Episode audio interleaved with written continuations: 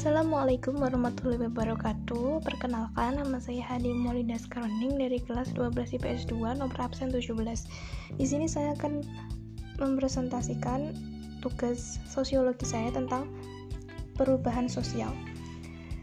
Saya memilih perubahan sosial bahasa. Teori yang cocok dari perubahan sosial tersebut adalah teori evolusi unilinear karena dilihat dari kecenderungan bentuk perubahan sosial bahasa yang tidak dapat terjadi secara spontan, namun terjadi secara perlahan dengan mekanisme yang telah berbentuk secara garis lurus. Bentuk perubahan sendiri yang cocok ialah perubahan sosial kecil.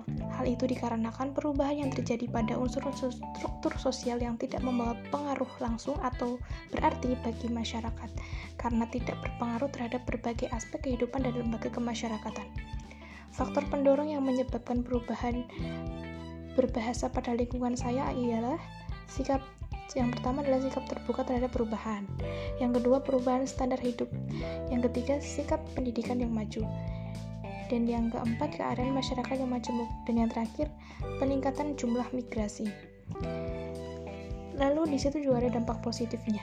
Yang pertama, masyarakat menjadi lebih modern, lalu memudahkan juga untuk berkomunikasi dengan banyak orang, dan yang terakhir adalah masyarakat mau terbuka dengan perubahan dan meninggalkan sifat primitif ataupun tradisional. Di samping itu juga ada dampak negatifnya. Yang pertama, kelestarian budaya bahasa Jawa atau daerah terancam hilang atau dihapuskan. Dan yang kedua ialah sulitnya para sesepuh orang atau orang tua berusia lanjut memahami bahasa modern karena melemahnya fungsi otak akibat umur. Itu saja bisa saya sampaikan.